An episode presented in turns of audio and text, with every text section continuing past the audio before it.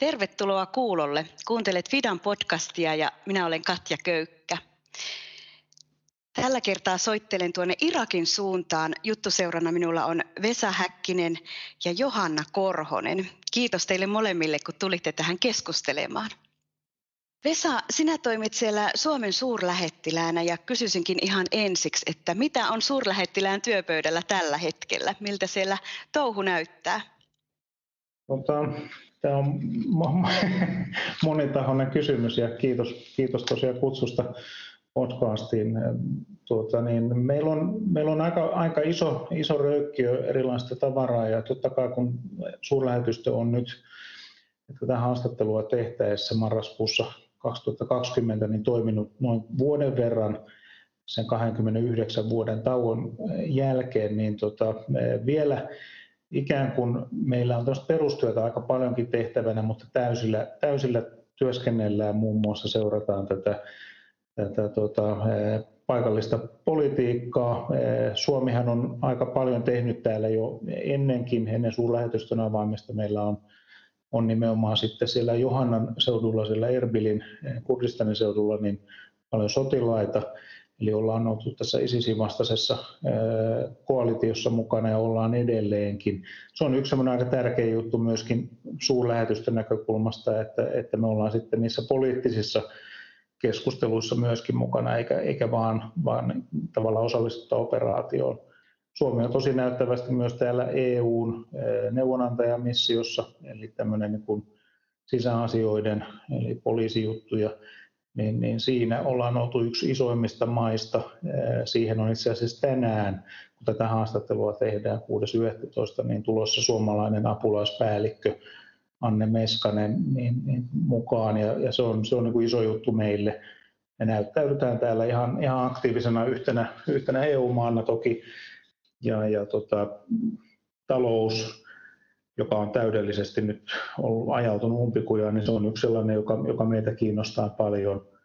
Pohditaan ensi vuoden erilaisia hankkeita, joihin liittyy myös nämä kehityspoliittiset asiat ja, ja, ja tämän tyyppistä. Täällä on paljon asioita, joita pyritään seuraamaan, mutta totta kai Suomella on omat prioriteetit, joista nyt tuossa mainitsenkin.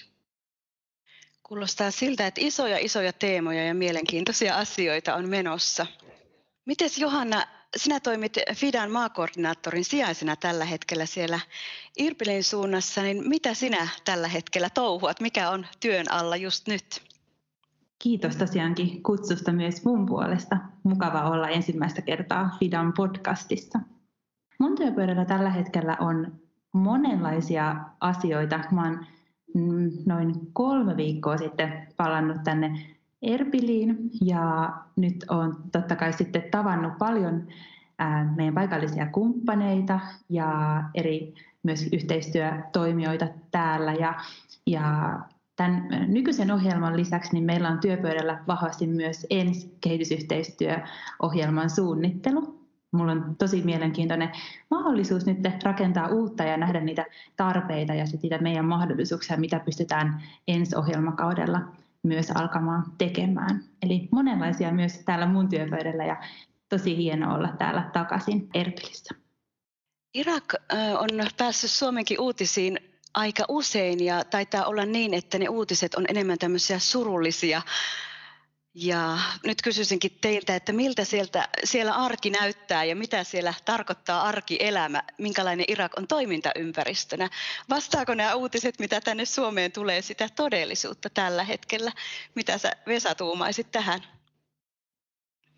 Valitettavasti aika moni uutinen vastaa sitä todellisuutta. Totta kai näin niin kuin yksilön näkökulmasta niin arkihan on aina, aina vähän erilaista ja täytyy sanoa, että näin Täällä Bagdadissa suurlähetystössä työskentely on, on kieltämättä aika rajoittunutta. Se johtuu osittain yleisestä turvallisuustilanteesta, joka aiheuttaa tiettyjä rajoituksia muun muassa siihen, että en, en lähde illalla kulmakuppilaan istuskelemaan, mitä voisin tehdä jossain muualla. Paitsi, että tietenkin nyt on tämä korona-aika ja se kyllä näkyy myös Irakissa tosi isosti, että täällä lähestytään sitä puolen miljoonan tartunnan rekisteröityä rajaa ja, ja päivittäiset tartunnat on kesästä, kesästä asti ollut aika, aika isoja ja e, Tämä on, tämä on totta, totta, aika monessakin tota, niin mielessä monivammainen valtio.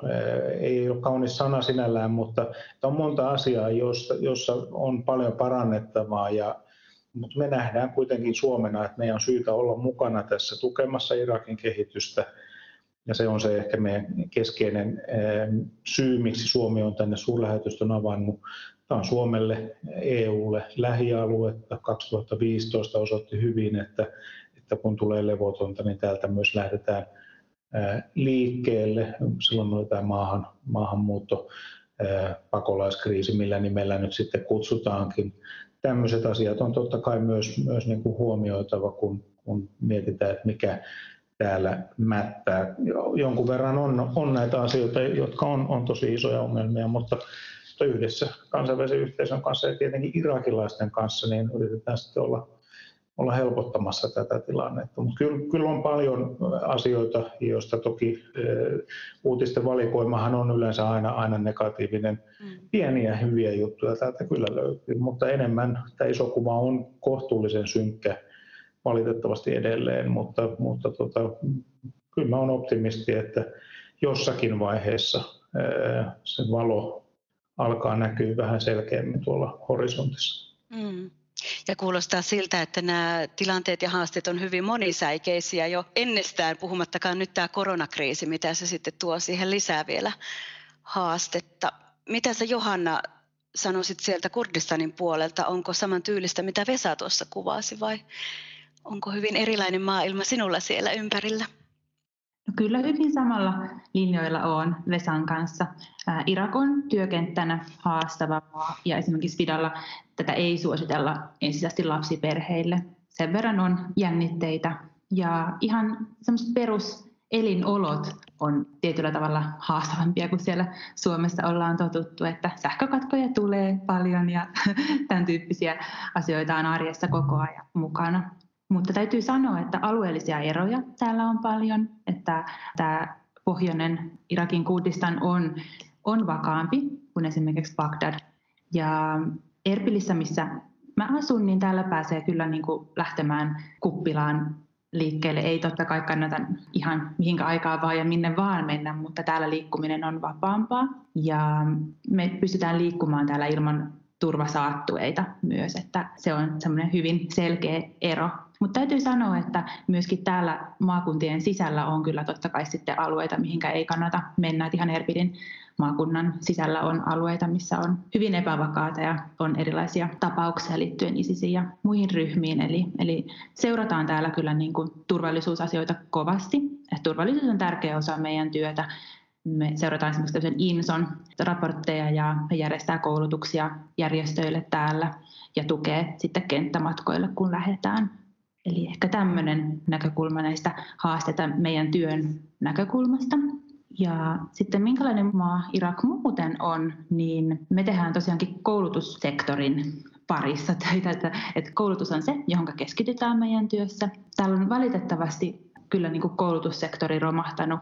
70-luvulla Irak oli yksi parhaita koulutusjärjestelmiä Lähi-idässä, mutta nyt täällä valitettavasti on hyvin haastava tilanne. Ja ihan koulujen puutteesta lähtien on, on paljon ongelmia, että parissa yritetään tehdä töitä muiden järjestöjen kanssa ja paikallisten ää, viranomaisten kanssa. Ja sitten tulee vielä toinen mieleen. Me tehdään myöskin paljon kestävän kehityksen ja myöskin ympäristökysymysten kanssa työtä täällä. Ja, ja täällä valitettavasti öljy ja muu teollisuus on kyllä aiheuttanut paljon saasteita, totta kai erityisesti näissä paikoissa, missä on teollisuutta, mutta ihan ympäri ja myöskin kierrätys ja jätehuolto, tämän tyyppiset asiat on, on asioita, mihinkä pitäisi kiireellä puuttua ja niiden parissa ollaan täällä tehty työtä Fidana ja meidän paikallisten kumppaneiden kanssa. Se positiivinen taas on se, että täällä kyllä on paljon tietoisuutta kansalaisyhteiskunnassa ja paljon halua tehdä, tehdä työtä paremman huomisen puolesta. Ja esimerkiksi nuoret on täällä hyvin innokkaita ja tota, nähdään kyllä niin kuin he semmoisena isona muutosvoimana, kun he, he saa tukea oikealla tavalla ja myöskin pystyy suuntaamaan sitä ajattelua paremman huomisen rakentamiseen. Et Irakhan on hyvin väkirikas maa, täällä on 40 miljoonaa ihmistä ja, ja myöskin hyvin nuori väestö, että median ikä taitaa olla semmoinen 21, eli puolet vähemmän kuin Suomessa. Ja paljon semmoista tietoisuutta kyllä niin kuin kansalaisyhteiskunnassa asioista, mitä, mitä on mahdollista tehdä ja mitä halutaan tehdä on. Eli, eli on myöskin toiveikas, vaikka jaan nämä huolet, että täällä on paljon haasteita ja helppoa ei ole, ei ole saada muutosta aikaan, mutta, mutta sinnikkäästi ja oikeiden yhteistyöverkostojen kanssa niin, niin sitä pystytään rakentamaan ja rakennetaan koko ajan. Jos mä tuohon Johannaan voisin vielä jatkaa sen verran, että Tämä on, tämä on hyvä huomio siitä, että on tosi nuori väestö ja, ja tosi nopeasti kasvanut ja kasvava. Ja tuossa kymmenen vuoden päästä odotetaan, että 10 miljoonaa lisää irakilaisia täällä. Ja, ja tässähän oli niin, että vuonna 2019, eli noin vuosi sitten, alkoi aika isoja mielenosoituksia, jotka oli erityisesti niin kuin nuoria, jotka esitti tyytymättömyyttä siitä, että töitä ei ole. Täällä on aika isoksi paisunut julkinen sektori, joka on, on yleensä voinut öljystä saatujen tulojen ansiosta niin kuin kasvaa ja paisua niin kuin pullataikina ja tavallaan sitten tuoda perustoimeentuloa suurimmalle osalle väestöstä. Se, se on ollut vähän, vähän harha, koska on tiedetty, että se, se ei ole niin kuin kestävän kehityksen tie, jos, jos tämmöistä termiä tässä yhteydessä voi käyttää. Ja, ja, ja nyt tuo hallitus on tosi isossa tienhaarassa, kun öljyn hinta romahti keväällä, alkoi koronakriisi. Nämä on tosi akuutteja syitä, mutta siellä pohjalla löytyy aika iso tämmöinen taloudellinen vääristymä, joka sitten yhdessä tämmöisen yleisen turvallisuuspoliittisen tilanteen kanssa niin on tehnyt, tehnyt tästä, tästä tota, tilanteesta moni, monimutkaisen naapurimaa Iran, heillä on iso vaikutusvalta täällä. Yhdysvallat ja Iran on sitten taas kovin isossa ristiriidassa keskenään ja vuodenvaihteessa 2019-2020, niin täällähän oli jopa niin kuin melkein sodan uhka. Iran ampui ballistisia ohjuksia tänne sen jälkeen, kun Yhdysvallat oli tappanut Bagdadissa heidän tota, sotilasjohtoonsa kuuluvan keskeisen Kassim Suleimanin henkilön ja, ja, ja siinä sitten tapettiin myös irakilaisia. Eli se oli, se oli todella monimutkainen tilanne ja hir, hirmuiselta näytti täältä Bagdadista katsottuna se, se niin kuin tilanteen kehittyminen. Siitä on päästy nyt yli, mutta kuitenkin nämä niin kuin pohjaongelmat on edelleen myös tämä Yhdysvaltain ja, ja Iranin jännite, joka leijuu tässä Irakin yläpuolella. Teiltä molemmilta haluaisin kuulla kommenttia siihen, että nyt jos ajatellaan Suomen kehityspolitiikkaa ja ihan tämmöistä järjestötoimintaa, niin minkä takia te ajattelette, että Suomen on hyvä toimia Irakin tyyppisessä maassa? Mitä, mitä annettavaa Suomella ehkä sinne suuntaan on ja onko jotakin, mitä meidän kannattaa sieltä suunnasta oppia? Miltä Vesa tämä sun, sun suuntaan näyttää ja kuulostaa tämä kysymys?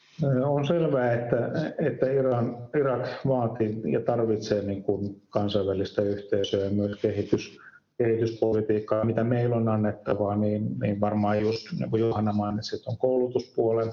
Se on yksi, yksi sellainen asia, missä me voitaisiin toimia yhteistyössä, mutta se, tämä on aika itse asiassa vaikeaa tällä hetkellä näiden erilaisten projektien aloittaminen ainakin täällä Bagdadin suunnassa mutta mä luulen, että pienessä mittakaavassa niitä pikkuhiljaa aloitellaan. Nyt me ollaan painotettu lähinnä sitä ikään kuin tuon ISISin jäljiltä tulen katastrofin pelastustöitä, humanitaarista miinan raivausta jonkinlaisia pieniä hankkeita nimenomaan tämmöisessä vakauttamisessa siellä alueella, jossa ISIS piti tuota linnoituksia niin sanotusti vuoteen 2017-2018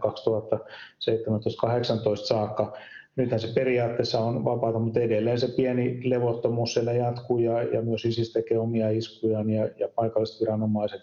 Tämän tyyppistä niin kuin vakauttamistoimintaa nyt tehdään vielä.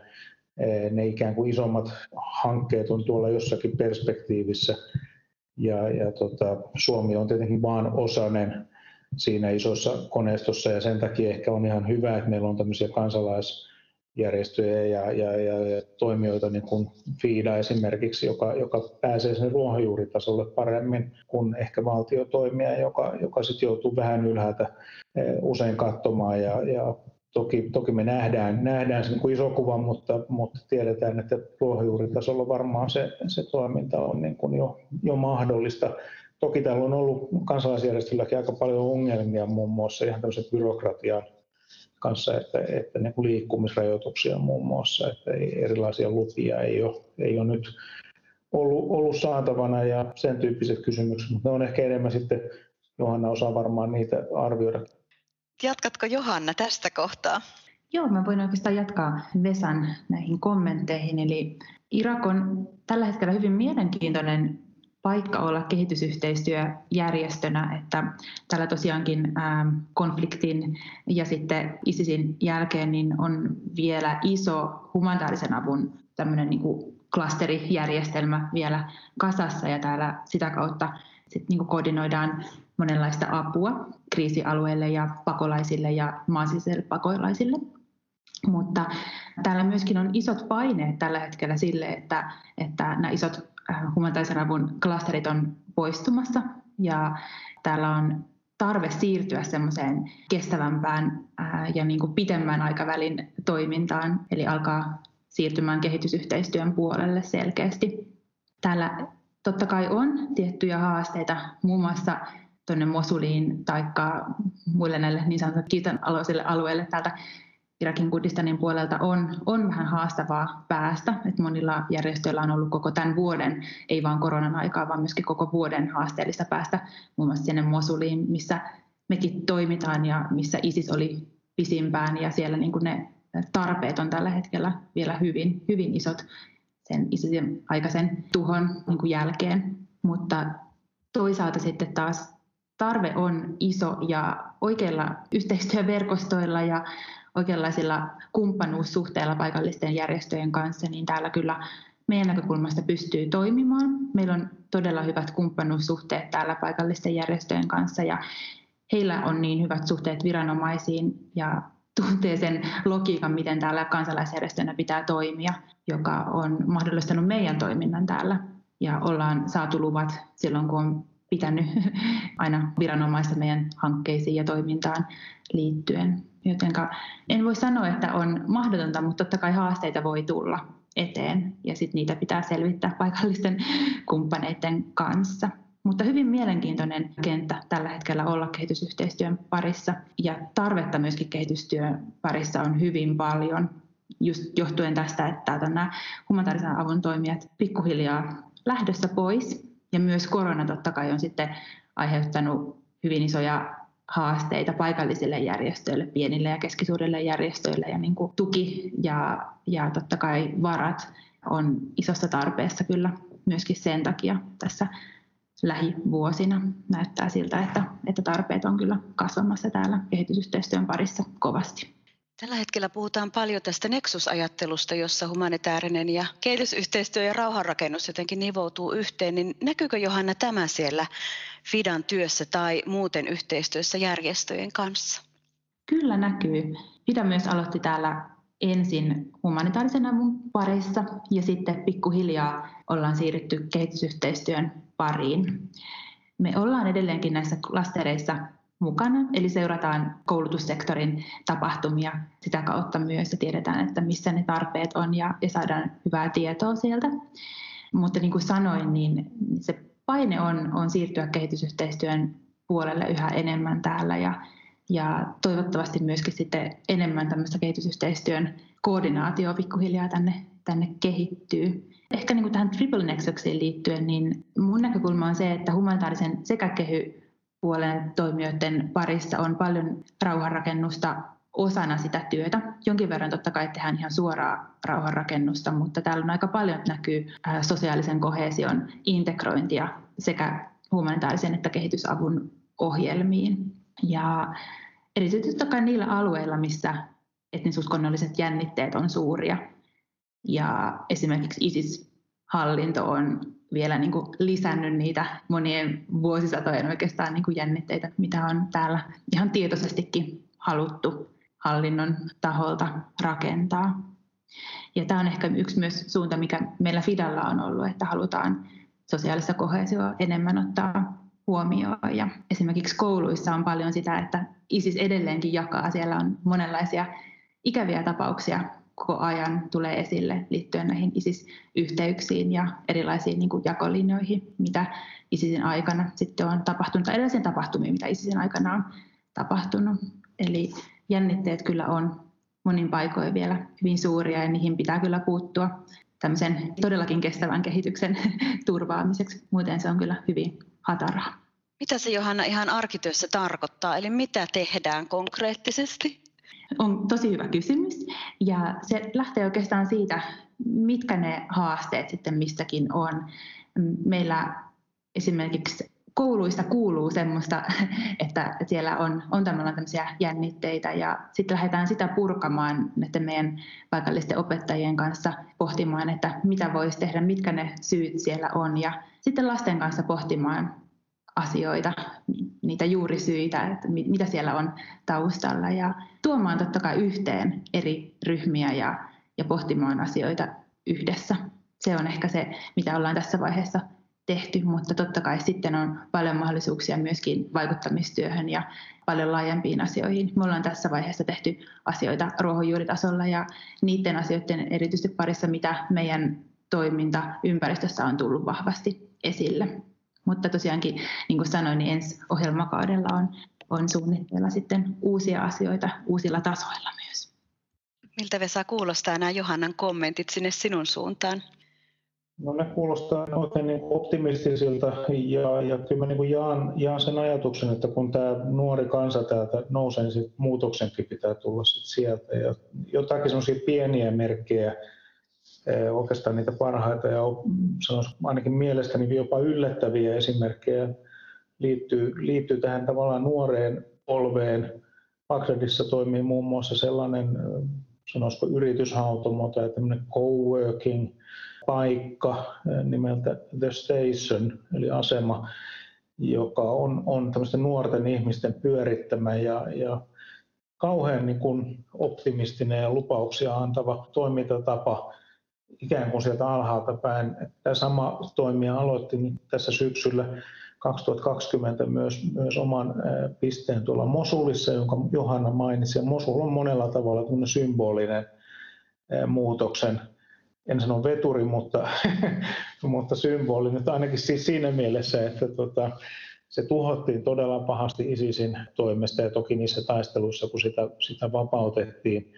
Ja kun se sieltä tuhkasta kirjaimellisesti nousee, niin, niin, niin ehkä siihen sitten liittyy myös se Eh, millä tavalla tämä tämmöinen joku yhteiskuntasopimus on, miksi voisi kutsua, koska täällähän on aika isot jännitteet näiden erilaisten kansanryhmien, on se sitten Siia, Sunni, Kurdi, muut vähemmistöt, niin kuinka se on se rakennettu se yhteiskuntasopimus tällä hetkellä 2003 jälkeen, silloin kun Yhdysvallat ja, ja nämä, nämä muut maat tuli ja miehitti Irakin, niin siinähän on, on niin kuin se suhteellisen lyhyt historia, mutta se on kyllä lukinut aika monta monta asiaa tässä maassa. Mä luulen, että jos se jostain aukeaa, niin se on sitten oltava tämän tyyppiset nuoret toimijat, jotka aloittaa sitä rakennustyötä sitä alhaalta päin ja, ja siinä mielessä niin tämä tota, humanitaarinen työ ja sitten siitä eteenpäin niin kun kehityspoliittisiin isompiin askeleisiin, niin sitä täytyy tehdä kyllä aika kärsivällisesti edelleen, varmaan rinnakkain ja, ja päällekkäin.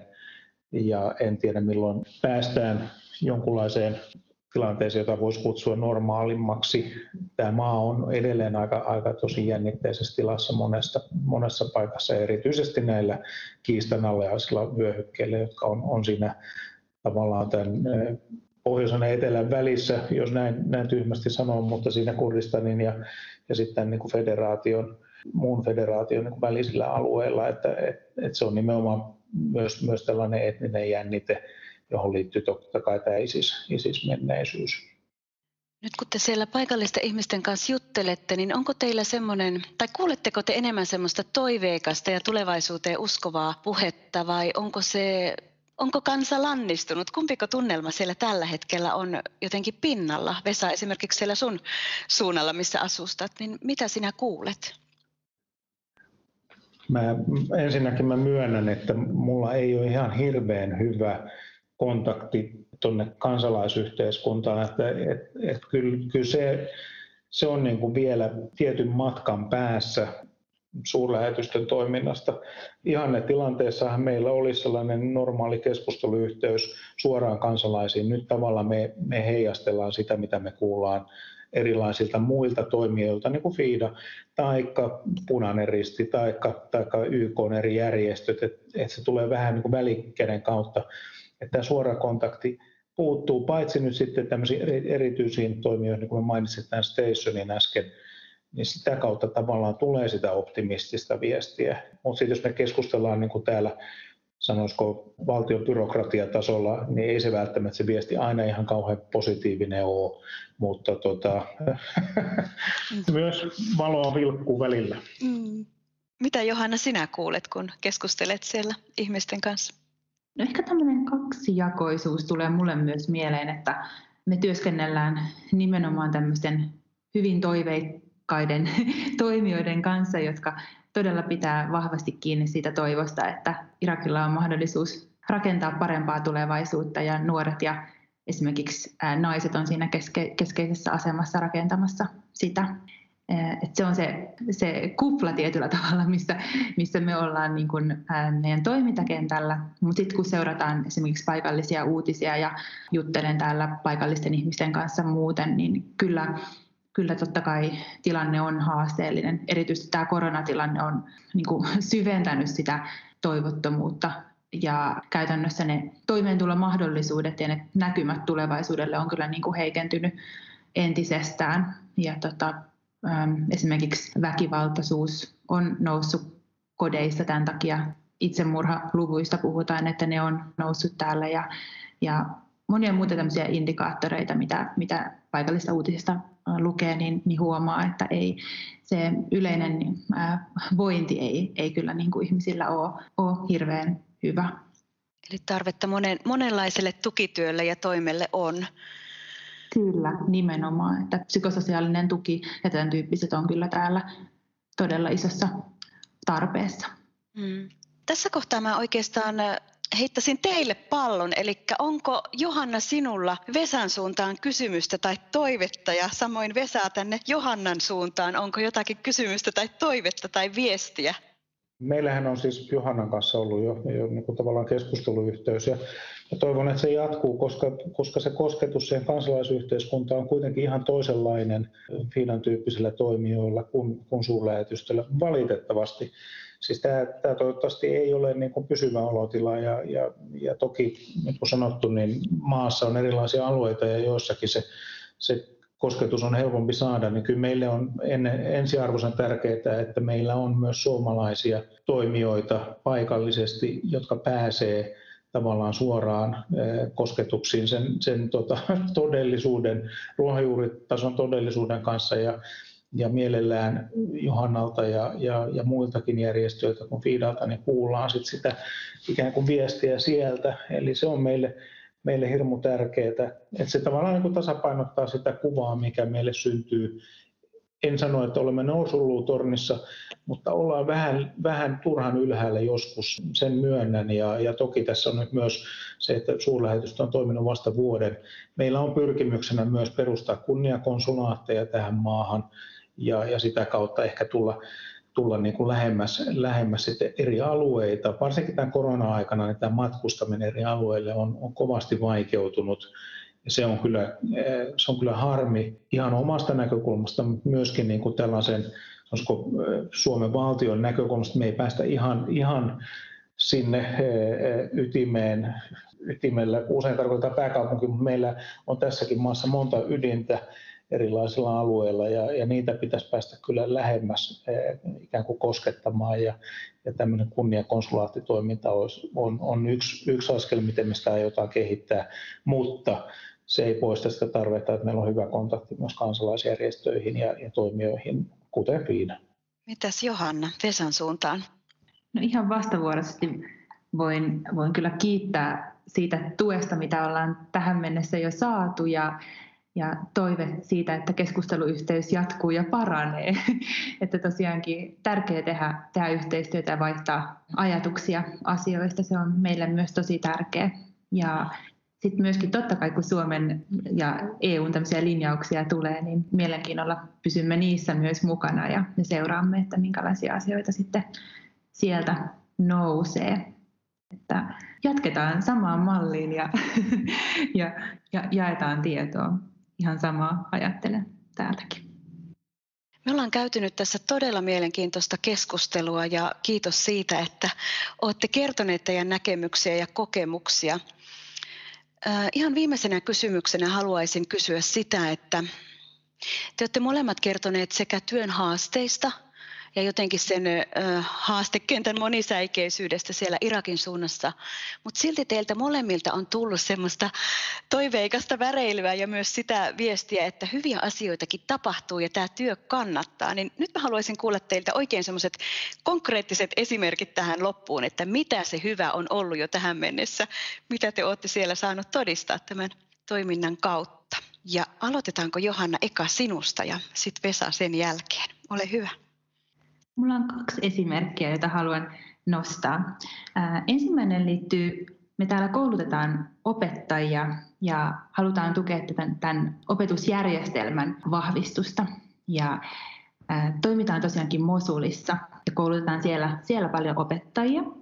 Ja tämmöinen tosi, tosi koskettava tarina kuultiin ja myöskin tapasin sitten tämän Omarin jälkikäteen hän on poliisitaustainen henkilö, mutta sitten ISISin aikana lähti pois poliisivoimista ja opiskeli sitten opettajaksi. Ja hänestä tuli historiansa takia tämmöinen täälläkin niin poikkeuksellisen kovia opetusmetodeita käyttävä opettaja ja sitten jostakin syystä hän osallistui meidän kumppanin järjestelmättömän opettajien koulutuksiin ja alkoi siellä tajuamaan sitä, kuinka vakavia vaikutuksia tämmöisellä kovalla, ihan totta kai kotona, niin kuin miten lapset kasvatetaan, mutta myöskin kouluissa, että se sama ei todellakaan lapsiystävällinen koulutus ja, ja kasvatusmetodi jatkuu siellä. Ja hän vaikutti tästä tosi paljon ja alkoi testaamaan näitä, näitä metodeita ja tapoja, mitä meidän kumppanit toi esille. Ja hän sai niin, positiivista palautetta omilta lapsiltaan ja näiltä oppilailtaan, että hän muuttui ja alkoi todellakin kuuntelemaan oppilaita. Ja tuli tämmöinen oikein kontaktihenkilö siellä koulussa, että hän alkoi kuuntelemaan oppilaita, mitä ongelmia heillä on ja sitten alkoi ratkaisemaan niitä heidän kanssaan. Ja hänen se todistus oli oikeastaan se, tai se hänen niin huomio oli se, että oikeastaan nämä kasvatus- ja koulutusmetodit on ajanut heidän alueellaan nuoria sekä ISISin että eri muiden militanttiryhmien syliin ja, ja heidän pitää muuttaa tätä, ettei tätä samaa tapahdu. Ja nyt hän sit osallistuu ja tekee paljon asioita siellä yhteisössään näiden oppilaiden kanssa, jotta jotta tämä ymmärretään kodeissa ja kouluissa ja, ja lapset ja nuoret pääsee mukaan tekemään innostavia asioita ja, ja kehittämään ja muuttamaan sitä yhteisöä siellä. Ja toinen esimerkki vielä on vammaisten lasten koulun pääsyyn. Tämän otan ihan lyhyesti. Me Halatsassa ollaan tosiaankin tuettu jo pitkään vammaisten lasten kouluun pääsyä. Se alkutilanne oli siellä se, että siellä lapset suljettiin paljon ihan sisätiloihin, että he ei päässyt koskaan, koskaan pois sieltä ja vanhemmat häpesivät niin paljon sitä, että ei, ei sitten halunnut vaarantaa näiden sisarusten pääsyä naimisiin tai pääse hyvin naimisiin.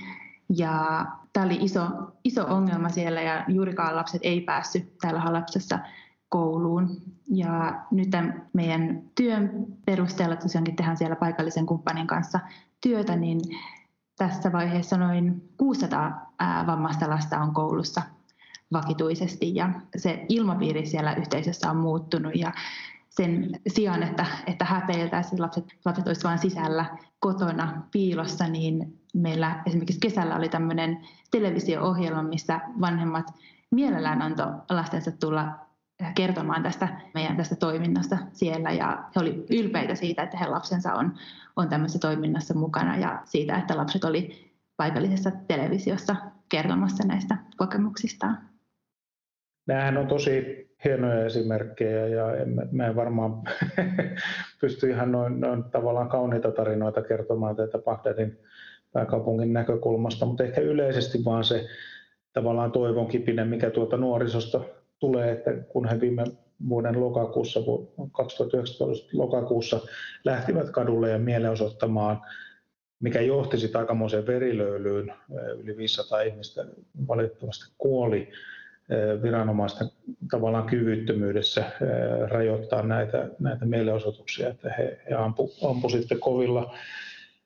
Niin tavallaan sitten sieltä tästä pirullisesta lopputulemasta, siis todella valitettavasta lopputulemasta, niin on kuitenkin ehkä se toivon kipinä nousemassa. Hallitus on vaihtunut sen jälkeen ihan sen seurauksena, että, että se epäonnistui tämä mielenosoitusten torjunta ja ei, ei heillä ollut mitään eväitä ikään kuin vastata niihin vaatimuksiin, joita mielenosoittajilla esimerkiksi työn saamisesta tai muusta oli. Et nyt, nyt uusi hallitus, jos katsotaan täältä ylhäältä käsin, niin on kuitenkin ryhtynyt niihin toimiin. Se on tosi vaikea tie toki kulkea, koska se vaatisi semmoisia vaikeita päätöksiä, yhteiskunnallisia päätöksiä. Nyt tulee ennenaikaiset vaalit, ainakin näin, näin on hallitus ilmoittanut ensi vuoden kesällä. Katsotaan tuleeko, mutta, mutta kuitenkin pyrkimys siihen on. Eli pyrkimys niin kuin uudistuksiin on olemassa. Ne on niin hitsin vaikeita ne uudistukset, että, että se tie ei ole, ei ole kovin niin kuin tasainen, ja, ja, mutta ainakin on niin kuin optimisti, että, että tämä pyrkimys on todellinen ja, ja, ja sitä mielelläni täältä pääkaupungista katselen ja, ja keskustelen sitten irakilaisten päättäjien kanssa siitä, että miten he aikovat tämän vaikean tavoitteensa jollain tavalla saavuttaa ja, ja pyrkiä toteuttamaan. Se on, se on se vaikea. Samaan aikaan siinä tosiaan kulkee näitä pieniä polkuja, mistä Johanna kertoi. Myös ulkoministeriöllä on, on ollut, viime vuonna oli tämmöinen Salam for Peace-projekti, jossa siis nuoria kutsutaan eri alueilta, eri ryhmistä – naisia ja tyttöjä ja poikia samaan, samaan tilaan keskustelemaan mahdollisuudesta niin sanotusti rauhaan, että miten tätä dialogia tällä yhteiskunnan sisällä tehtäisiin. Siinä oli yli tuhat hakijaa, kymmenkunta otettiin, että se on kyllä niin kuvaa myös sitä, että miksi että kyllä täällä niin kuin nuorisossa on tota, tota toivoa ja, ja positiivista. Tämä sama projekti toteutetaan nyt tänä syksynä loppuvuonna vielä uudelleen ja mä uskon, että sitä halukkuutta ja, ja tämmöistä niin kuin nuorison toivoa tästä maasta löytyy. Että tämmöiset pienet asiat on osoituksia siitä. Musta must no Johan, Johannan kertomus näistä vammaisten koulun pääsystä, se on, se on todella iso, iso askel ja tällä tämä koulun pääsy ei muutenkaan ei välttämättä ole niin itsestäänselvyys, niin toi, toi mun mielestä luo, luo sitä toivoa, jota, jota tämä maa todella tarvitsee. Kiitos paljon näistä kokemuksista ja näihin toiveikkaisiin ajatuksiin meidän on hyvä lopetella tätä yhteistä keskustelua ja mä kiitän siitä, että Vesa sinä olit mukana, jaoit sun ajatuksia ja kommentteja ja samoin Johanna, kiitos siitä, että toit kuulumisia sieltä suunnalta tähän keskusteluun ja mä toivotan teille kaikkea hyvää. Kiitos paljon. Kiitos paljon.